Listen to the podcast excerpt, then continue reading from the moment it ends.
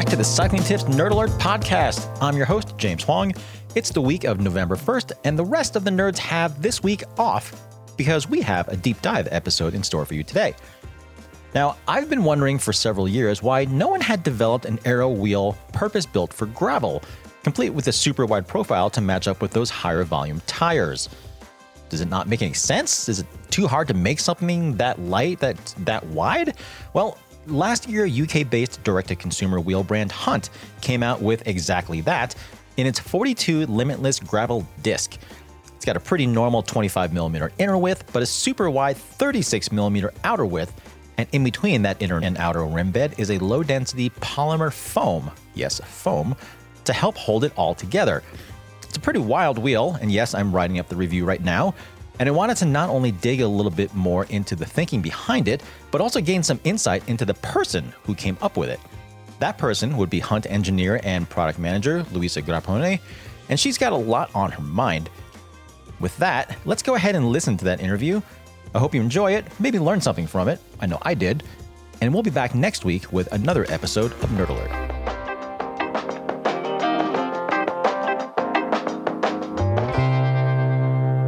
Uh, Luisa, thank you so much for taking the time to join us on Nerd Alert today. It's a pleasure to finally meet you, well, sort of in person. Yeah, thanks a lot for inviting me. Likewise, it's been yeah, uh, it's very very much a pleasure for me to meet you finally, James. Thanks a lot. Um, I, I, first want to give our listeners just a little bit of background on you in case they aren't familiar with who you are and, and what you've done. Um, I know you've earned a master's degree in aerospace engineering. I know you used to work for Boeing. How and why did an aerospace engineer like yourself end up in the bike industry? Um, I always say it was almost an by accident. Um, I was, uh, as you say, I was working not directly for Boeing. I was working for an Italian company, being a subcontractor for for Boeing, and uh, it was like um, two years after I took my graduation. So it was I was really young and new, and um, my my dream really was to work in the space industry. So I had the opportunity to go to the European Space Center for a couple of weeks for an interview uh, to get possibly a job the thing didn't go as um, uh, longed or expected. Um, so I uh, there was a mix of things. You know, I really wanted to work mainly in the aerospace industry and not in the aeronautical uh, industry. And also, I wanted to make an experience abroad at that time. So I was just put, I did put myself on the market and um, it was 2008 when I was contacted by a recruiting company, an English one, which was um, working for 3T at that time. 3T was um, it did renew themselves since a couple of years before contacting me. So uh, they, uh, the former uh, R&D director was English, so he just was uh, getting help from this English recruiting company. When I was contacted by them, I thought, oh yes, my opportunity to go and work i don't know in, uh, in uk or in france or but at the end of the process when everything was starting so oh yeah finally you can meet the other side. But good news for you you don't have to go anywhere. It's in italy. And i said oh no. And i re- even didn't know that it was in the cycling industry at the beginning. Um, so um, but everything you know was so going on well, and um, there was a lot a good connection with what they told me about the company. So in the end, I said, well, why not? I'm just after two months of the interview process. Why not to meet them at least? So I flew to Bergamo from Naples and I met all the people uh, in 3T and that was we did love each other at first sight you know? So we, it was great. I decided yeah to to um, change to just uh, take this new adventure and um, yeah as i always say i have never regretted that choice. I would never go back. And yeah that was probably one of the best choice that i could um, take. And it was also you know a confirmation for on, on an engineering point of view, the cycling industry is not that much different, you know, from the automotive or the aer- aerospace industry. Uh, the thing that has as an advantage is that is a lot more quicker and you can touch what you work on. You know, when I was working for the 787 project, uh, I could not even picture myself what I was working on. Well, I could, and I had the, um, uh, I was lucky to enter in the fuselage because a section of the fuselage was at a local place in Naples. There is a big hub in aerospace hub, so I could enter to that fuselage before he was um, put on the big airplane to fly to USA. But otherwise, you cannot really uh, understand or picture what you work on. Uh, while in our industry, in the cycling industry, you know, you work on a handlebar, on a wheel, or whatever, and you test yourself. You touch everything. You realize you. So that, that's the the thing that I always say. It's you.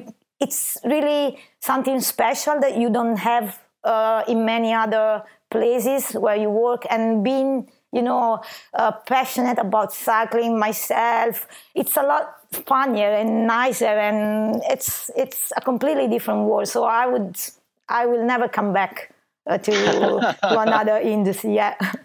Yeah. So then, uh, I guess as compared to you were saying that the, the the bike timeline, the development timelines are a lot shorter and quicker.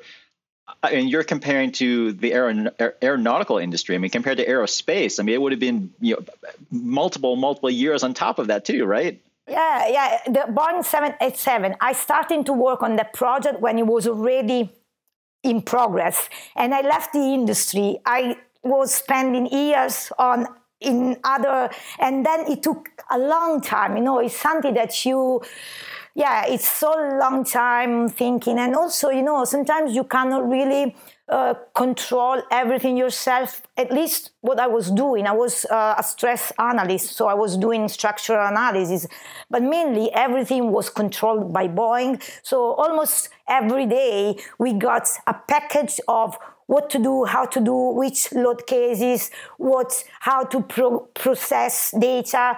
There was not really choice or possibility to do anything yourself. Obviously, someone in Boeing would do that and decide that. So probably they are the luckiest one in the industry, but not everyone is like that. While uh, in our industry, no matter if it's a small company or a huge uh, uh, company out there, we can all bring our uh, inputs and you know our leader thinks in that and you can see change. And as i said it, it's probably a lot more challenging because you need to face a project that cannot last two years because otherwise you will be old already. By the time you start to work on something and you take two or three years it will be already obsolete. So you need to that's a challenge. Obviously when you talk about r&d we also have longer time. You know when we think about applying different kind of technology or material obviously we don't start to look at this right now and okay we will launch this in the next range of wheels for next spring. It will take longer. But still the timeline is a lot shorter or different from what yeah it could be aerospace um, or, or, automotive as well, you know. And then in the automotive, there are a lot of strict regulation to be compliant with. It's the same in the cycling industry, obviously, because we need to be safe and uh, follow the standards and rules. But it's, it's, I would say, it's a lot more funny uh, in the cycling industry than elsewhere. That's one way to put it. I know uh, after you after you left 3T, you then went. Well, I guess you stayed in Italy because you went to Campagnolo after that, yes, right? Yes, exactly. I spent four and a half years in 3T, and then the following four years in Campagnolo, uh, and I was uh, part of the R&D department on wheels, mainly the carbon range of Campagnolo wheels, and yeah, then I. Um, I came to UK in 2017. I moved uh, from Vicenza to, to Brighton. And yeah, and now it's more than four years actually since I've been living and working here for Hunt. Wow. So would you say that, that wheels are easier or harder to work on than airplanes? Uh, it's um, you know the thing is that uh, everything can be easy on, or hard. Sometimes is the means that you can get access to. You know, for example, I always remember what my previous uh, R&D director in 3T uh, always was telling me. He was working for the F1, for Ferrari F1. He had, he could do whatever he wanted with no limitation of money, uh, material. They could really do whatever they wanted. So in the in our industry, we we cannot do that. You know, we need to force a reality which is limited by the amount of money that we can spend because in the end we cannot charge that much on a customer because we have invented uh, we are using gold in our wheels technology is the same sometimes we do not have access to everything or whatever we could get access to. So I would say that it could be um, more difficult because of what we can have access to or the cost and the time that we have to face. Uh, but sometimes can be um, not not harder, but I would say in terms of technology, there is the same. You know, you need to apply science, you need to apply material knowledge, uh, design knowledge. So it's just a matter of what if you are designing a panel or, or on an aircraft or yeah the the ring of the fuselage or handling of doors, or you are just working on spokes, hubs, rims, stem, handlebar.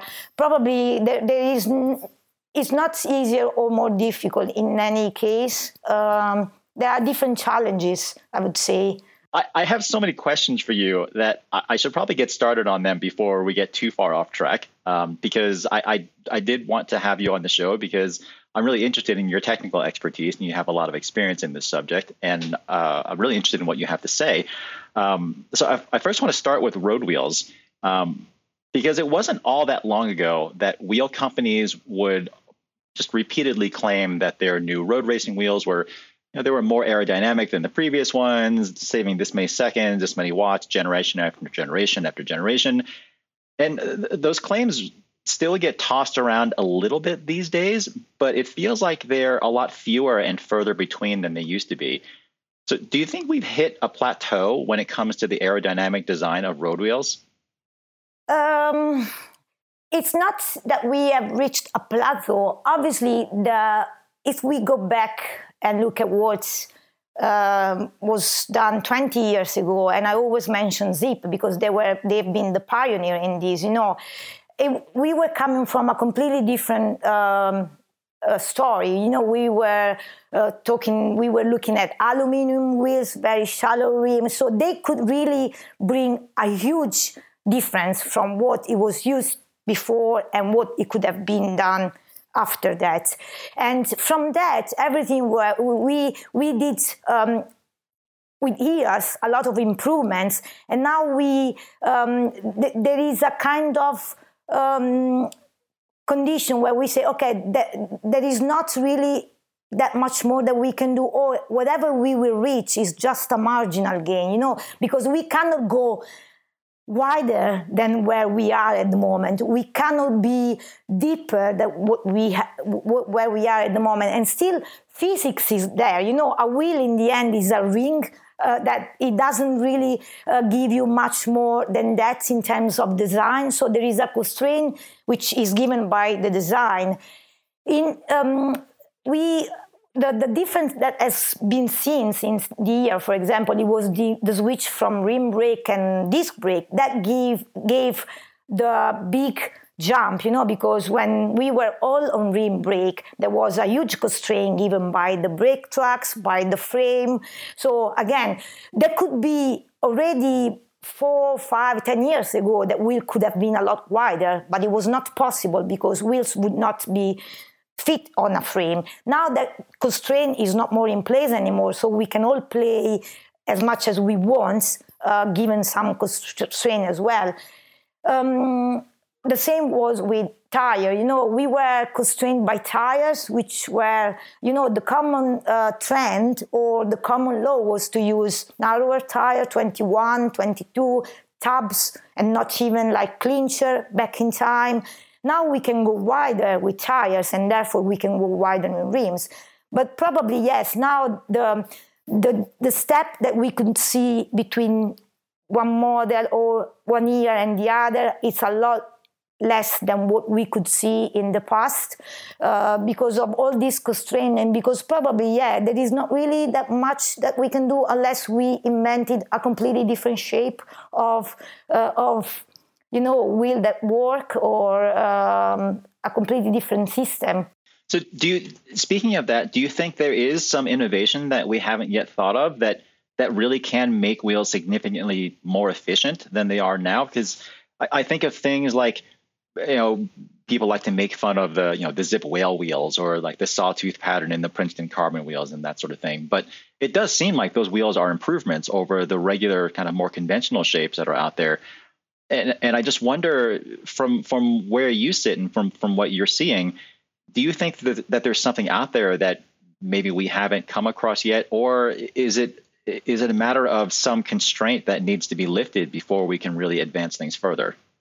Um, I do think that there are some constraints that needs to be lifted. For example, one f- for all, which I always think about, is is the tire constraint. You know, we are limited by the tire that we can put on our on our wheels. So, for example, now we the common things is that wide aero profile, sorry, aero profile are wide, but we are talking about something between over 30 and 34 millimeter at the moment, we cannot go wider than that because of the tire restriction and because of the pressure, the regulation between, you know, which is the pressure that those tires can be inflated to and how the tire interface with the tire bed. So probably uh, there is still something on the design that can be done, but it cannot be applied at the moment because already now, if we wanted to follow uh, ISO or ETR regula- regulation, a lot of tires that at the moment are possible to be fit on rims, they are not really allowed in terms of uh, dimension and you know compatibility. So and again we i cannot do um, i cannot design a rim which could be probably 40 millimeter wide if no one can put a tire on that. So th- there are constraints. Obviously there are um, there is still a lot to work in terms of um, other kind of technology. And I know that there are people in the industry have read few patents out about something that could be special. I don't know if that could be feasible in terms of manufacturing process. It would be interesting to know what they would achieve if they can achieve that. There is already something we've been thinking about, and um, I can tell you it's hard to, to achieve mainly from the manufacturing process. So sometimes there are constraints also on, uh, yeah, we, we could do on, on a computer, everything seems to work. But when we go to the real world or to, uh, we go to deal with our um, factories, our suppliers, and try to make that possible, we have a lot more problems. And when we see that again, the gains that we get are very minimal, marginal. Probably we say, oh, is that really worth to get to that level and charge a lot more for 0.5 watts of difference if we can really detect that? But my main um, thing at the moment is really um, uh, the, the big constraint is on the tire side. Uh, and uh, till the moment we will come to an agreement between the tire and the rim manufacturer, manufacturers, we cannot really make that step further. Um, and if we were able to do that step, it was because of the tire changed in the last few years in terms of what now we can uh, ride, we can use, the pressure that we can ride with instead of inflating 11 bar on a 19, 20 millimeter uh, tab tire. Mm. Spe- speaking of constraints, one thing that you mentioned that uh, I definitely want to talk about a little bit is you said that when we all switched from rim brakes to disc brakes, things really opened up as as a wheel designer because you had a lot more freedom in how you could shape that rim.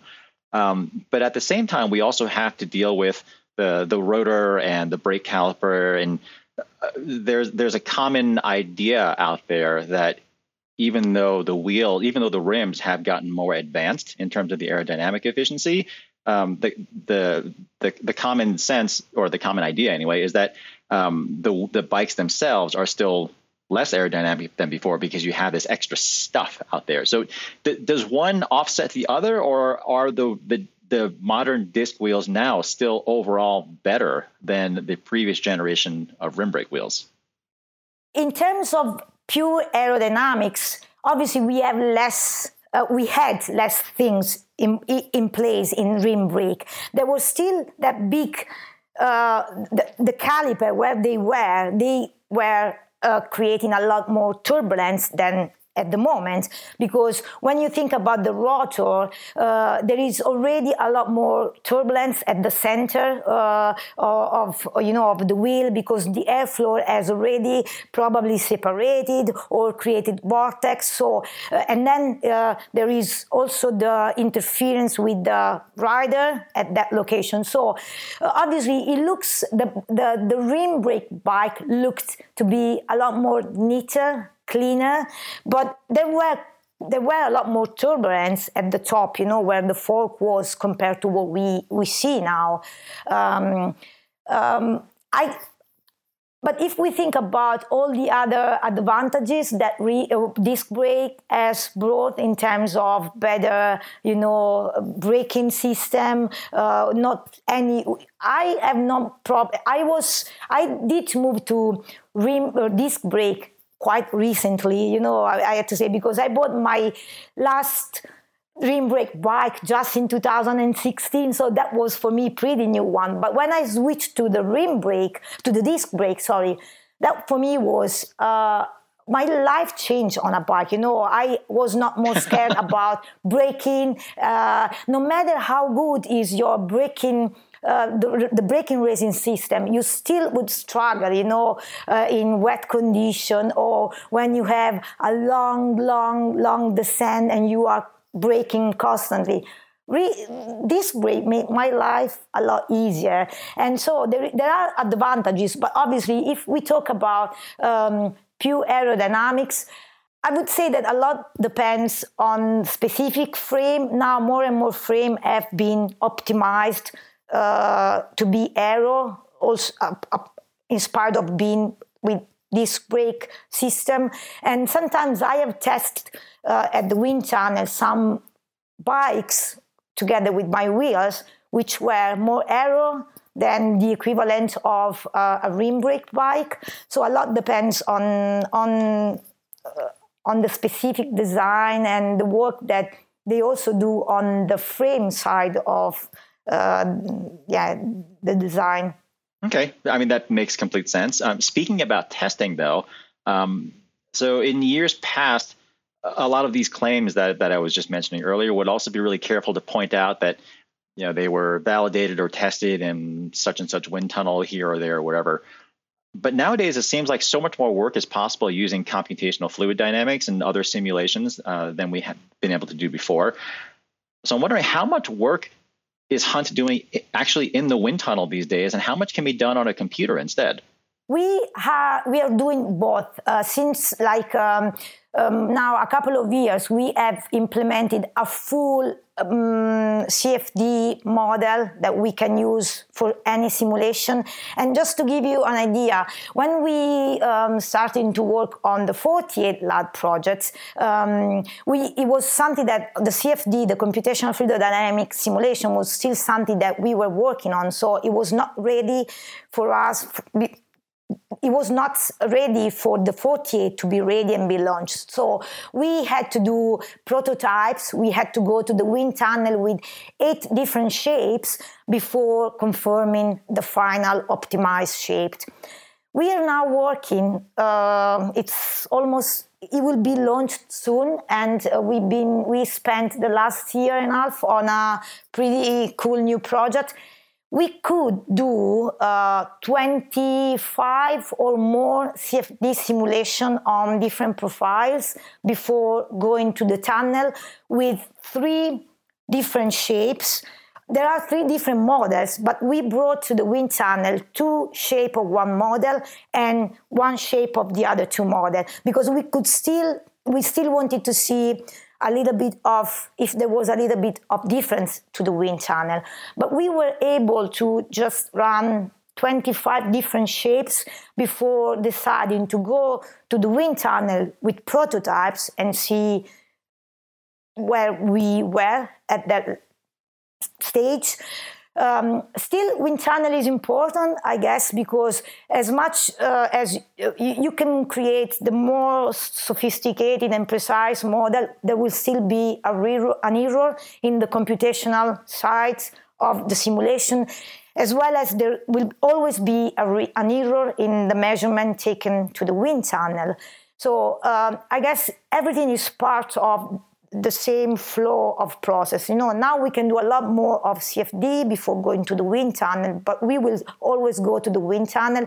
And in fact, for this project, we went anyway after the, um, the CFD. We went two times to the wind tunnel, and we will be going soon, hopefully before Christmas, to finalize everything and as well as you know in the end rider testing are important because uh, sometimes uh, for wind tunnel we got when we were um, developing the 60 lat we had a great performance for what concerned aerodynamics. But when we were looking at the steering moment compared to some competitors that we brought to the wind tunnels and we tested our wheels they were better for aerodynamics but they were not as good or better for the steering moment.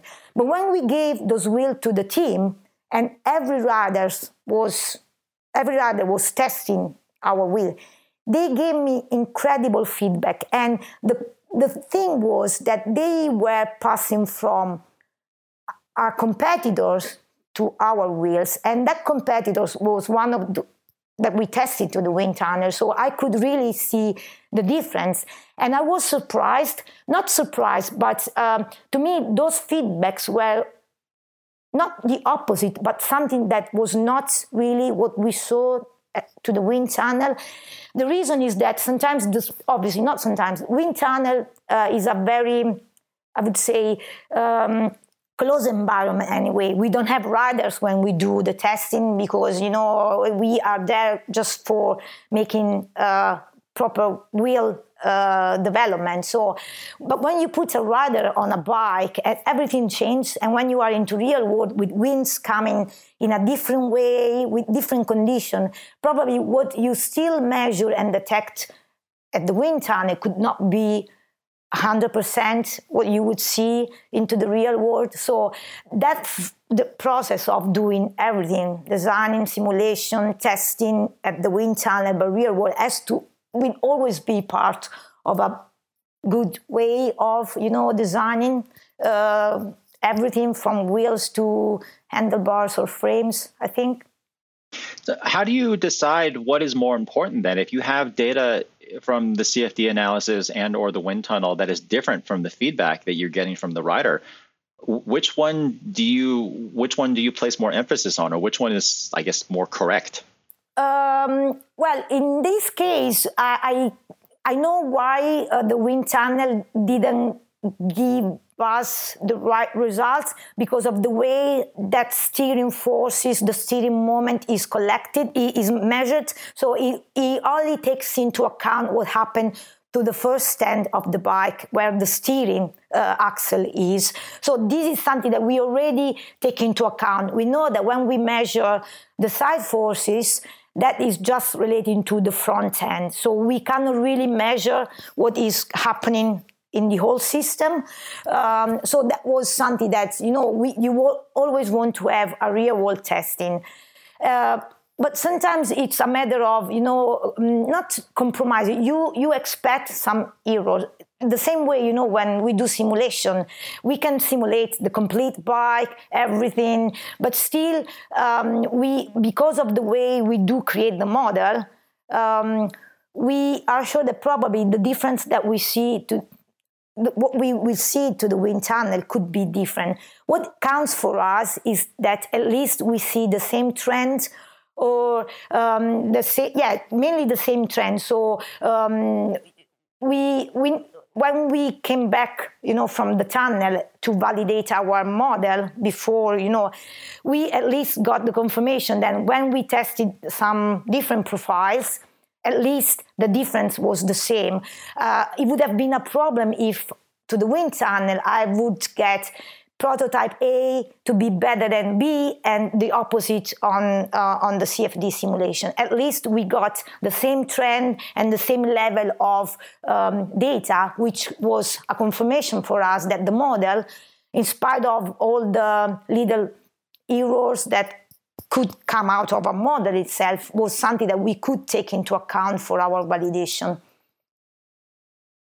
Okay, that makes sense. So it's not it, it wasn't so much a matter of trying to figure out why things were completely different, but just well, it was not, as I said, it was not completely different. But um, if I had to consider just the feedback, the, the, the, outcome from the wind tunnel, I would have said, oh, probably th- those wheels are not really good for handling, but probably it would have been the same for all the other competitors that we tested. You know, I was just there analyzing the data from the tunnel. But when we got to the real world and the riders told us, look, these wheels are, are not at all, um, you cannot feel any instability or imbalance. Those are great.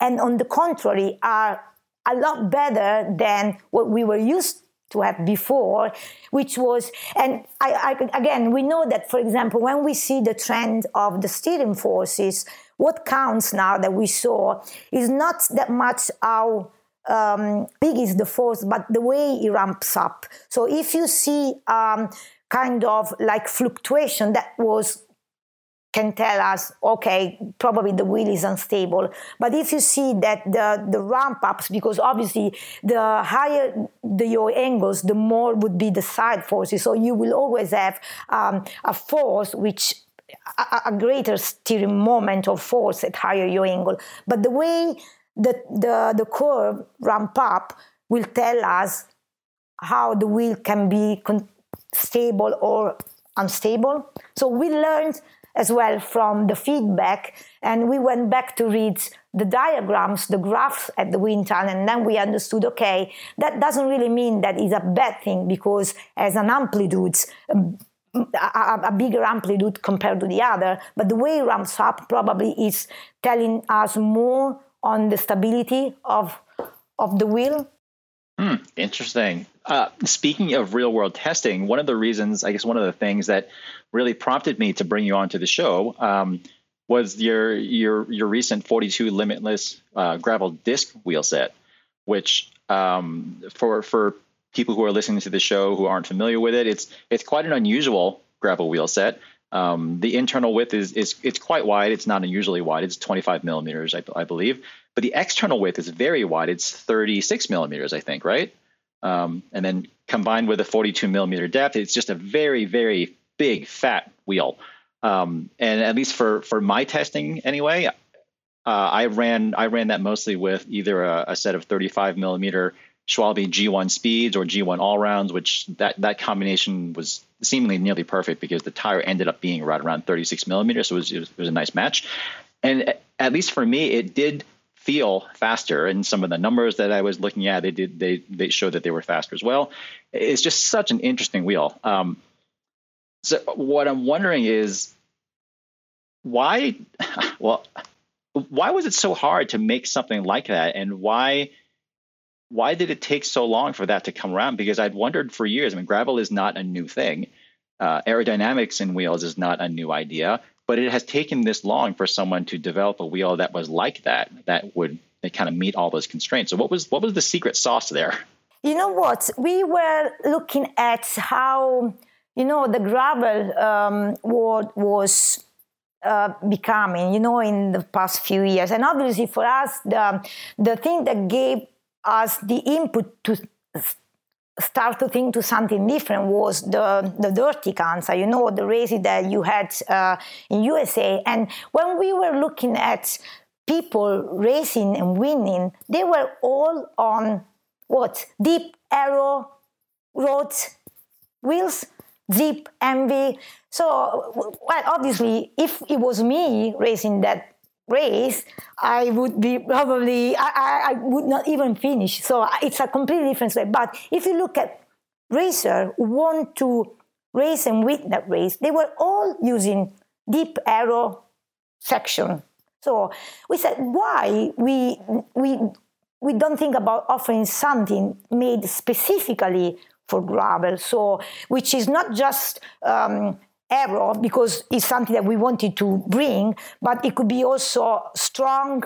Uh, giving comfort. So this this was really what gave us the input to um, to think about aero in gravel because uh, people were probably in demand of something different, which was not uh, available uh, at that time. And obviously, we did a lot on on uh, with the 48, you know, all the development, and we, it was quite easy for us to take the results from what we have done on the 48, which was already a very wide rim, and say, okay, let's try to be to see what happens if we reduce the depth and we increase a little bit the, the, the, the width because we need to be combined to wider tires.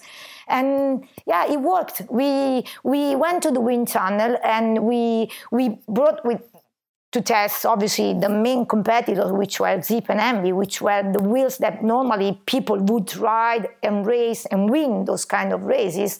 And we also brought with us our conventional aluminum shallow box section rim.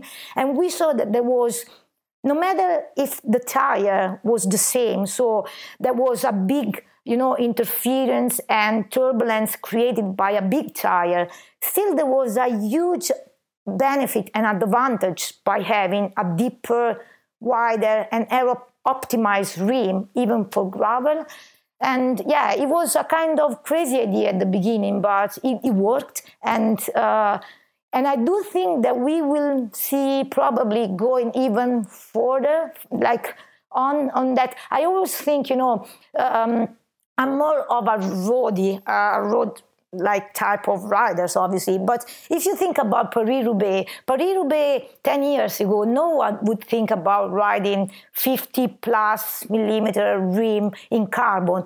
Now that's the choice. It's almost like a TT, you know, the last 40 Ks, the one who can just go, it, it makes a time trial race. They all go deep. The deeper, the better carbon. And I do think that probably we will see this happening in gravel as well.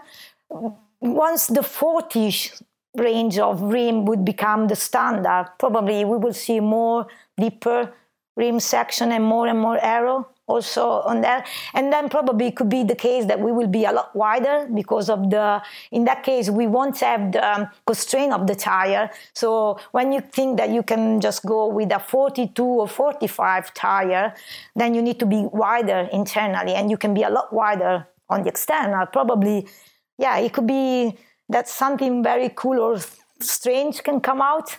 Hmm, interesting. That's that's that, that's very intriguing to think about what that could be. Um, you you and I had gone back and forth on email a little bit before uh, before we're chatting today, and one of the things that you had mentioned about designing an aerodynamic gravel wheel is the, the difficulty of accommodating for that airflow around the the, the, the tread pattern on a gravel tire.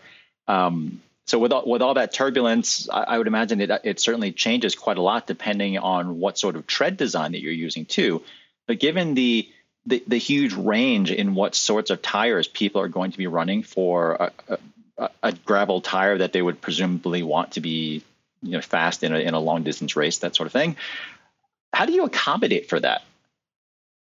Uh, well that's hard you know because uh, unfortunately it cannot be possible for us to test all kind of you know tires out there with um, pattern uh, even on roads side, it is not easy because uh, you know there are slick tires, tires with um, patterns on the sides Um, what we did it was simply to take two very uh, different tires. Like uh, we tested the G138, which has like uh, knobbles, dimples, but not knobs, but not so big. And then we tested um, uh, the Teravail, the 42, which has quite big knobs. So we at least said, okay, let's see what happened with two completely different kind of tires, two different kind of, of dimension width, and see what is the the um, the result from wind tunnel. The, the, the, the thing which was a bit unexpected is that they both behaved the same way. So even though the, the G1 had like uh, w- w- could have been considered a slick tire compared to the Cannonball Teravail, still we, we saw the same trend of uh, the drag. Zero or straight yaw angle, you would see the lowest drag possible, and then you would see an increase, an increase of the drag um, as soon as you start to just uh, move and increase the yaw angles. Obviously, the the overall um, um, the numbers, you know, on the drag are different because you would see probably less drag in terms of absolute values, but the trend was was was similar. So that was something that, on one side, as I said, was a surprise, but at least was a kind of relief because we said, okay, we know that it is like that as soon as you start to add something on the tire which create a turbulence it will be there soon as you move from a straight um, wind condition. And then we said, okay, then we can focus actually on optimizing the rim shape because we would see the same trend and the same performance almost with every tire at the moment uh, on the market. Do you think that we are about to see a new I, guess technology front with with aerodynamic wheels now in gravel because like you said when you were looking at all these bikes at, at unbound gravel and all these big long distance races everyone's using these big deep wheels. Um, and now that you have this gravel specific uh, aerodynamic wheel set and now are looking potentially at making it even wider because the tire widths have already gotten wider do you think we're suddenly going to see a lot more options on the market from other brands? I mean, because because surely other brands are thinking about this. I would think. I guess it will definitely come. You know, it's the same. Uh, it's what happened with tubeless. You know, uh, probably most of them out there wait for the the thing to become a trend and to be safe about selling and working on something and sell which could be sellable you know otherwise. So there would be uh, more and more on this you know it, it's going to happen. As i said it will be there will be always few brands which will be pioneers in that but then the other would come and there will be much more petition for everyone, you know, for us as well, because in that case you need to bring something different because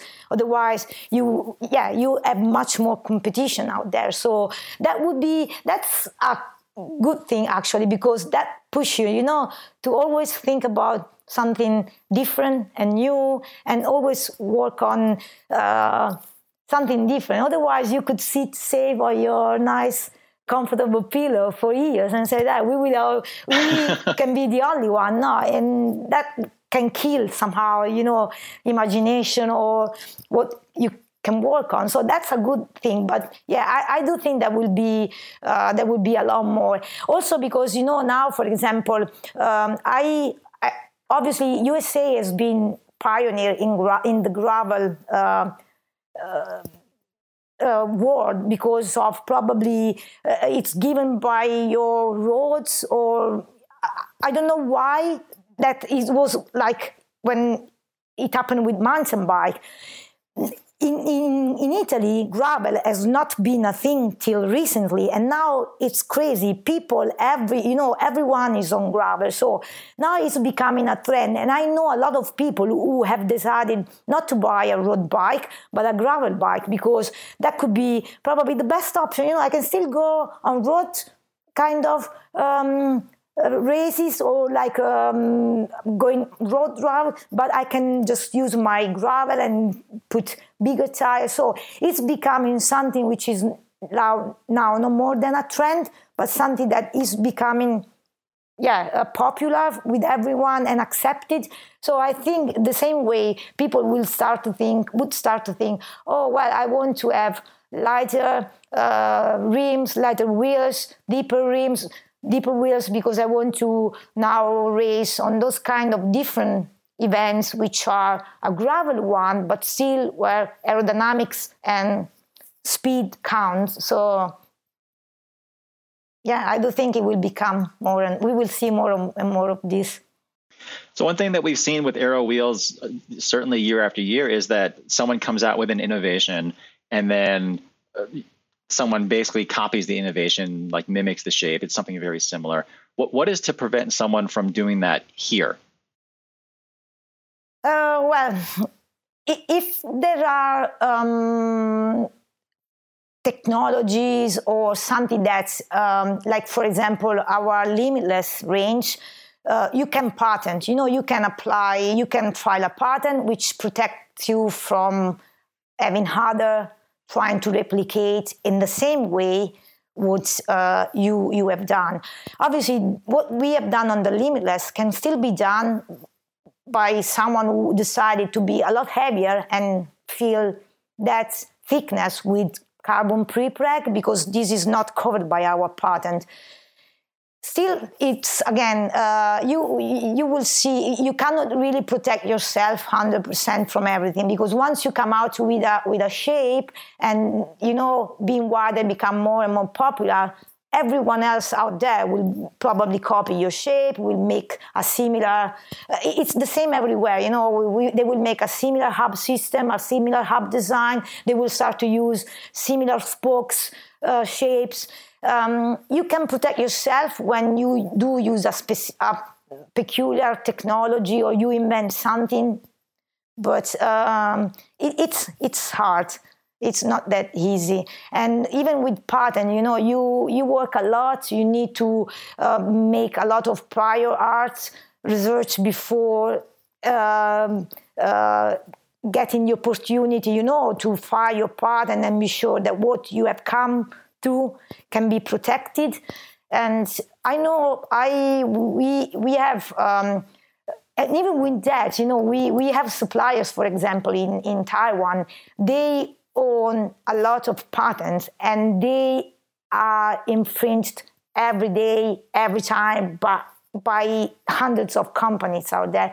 And in the end, one of them, one of the CEO out there told me, well, Luisa, what, what, what I can do? Can I just waste my whole life just suing people for that? You leave it go and then, yeah, uh, it's, it's a bit of a hard situation. Mm, but I guess uh, one of the patents that you have for this specific wheel set is the way you're able to make that rim so big uh, is because you, you have like a, a, structural foam inside to, to reinforce the, the walls, right? Instead of making the thicker carbon.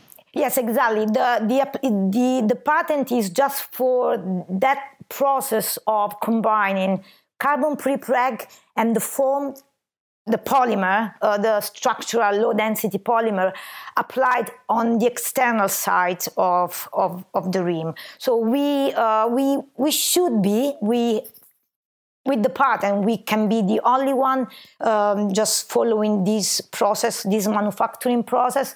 And in the same way, what we have done uh, is just we are sure that for what concern the strength and the structural integrity of the rim, we have carbon prepreg on the sidewall.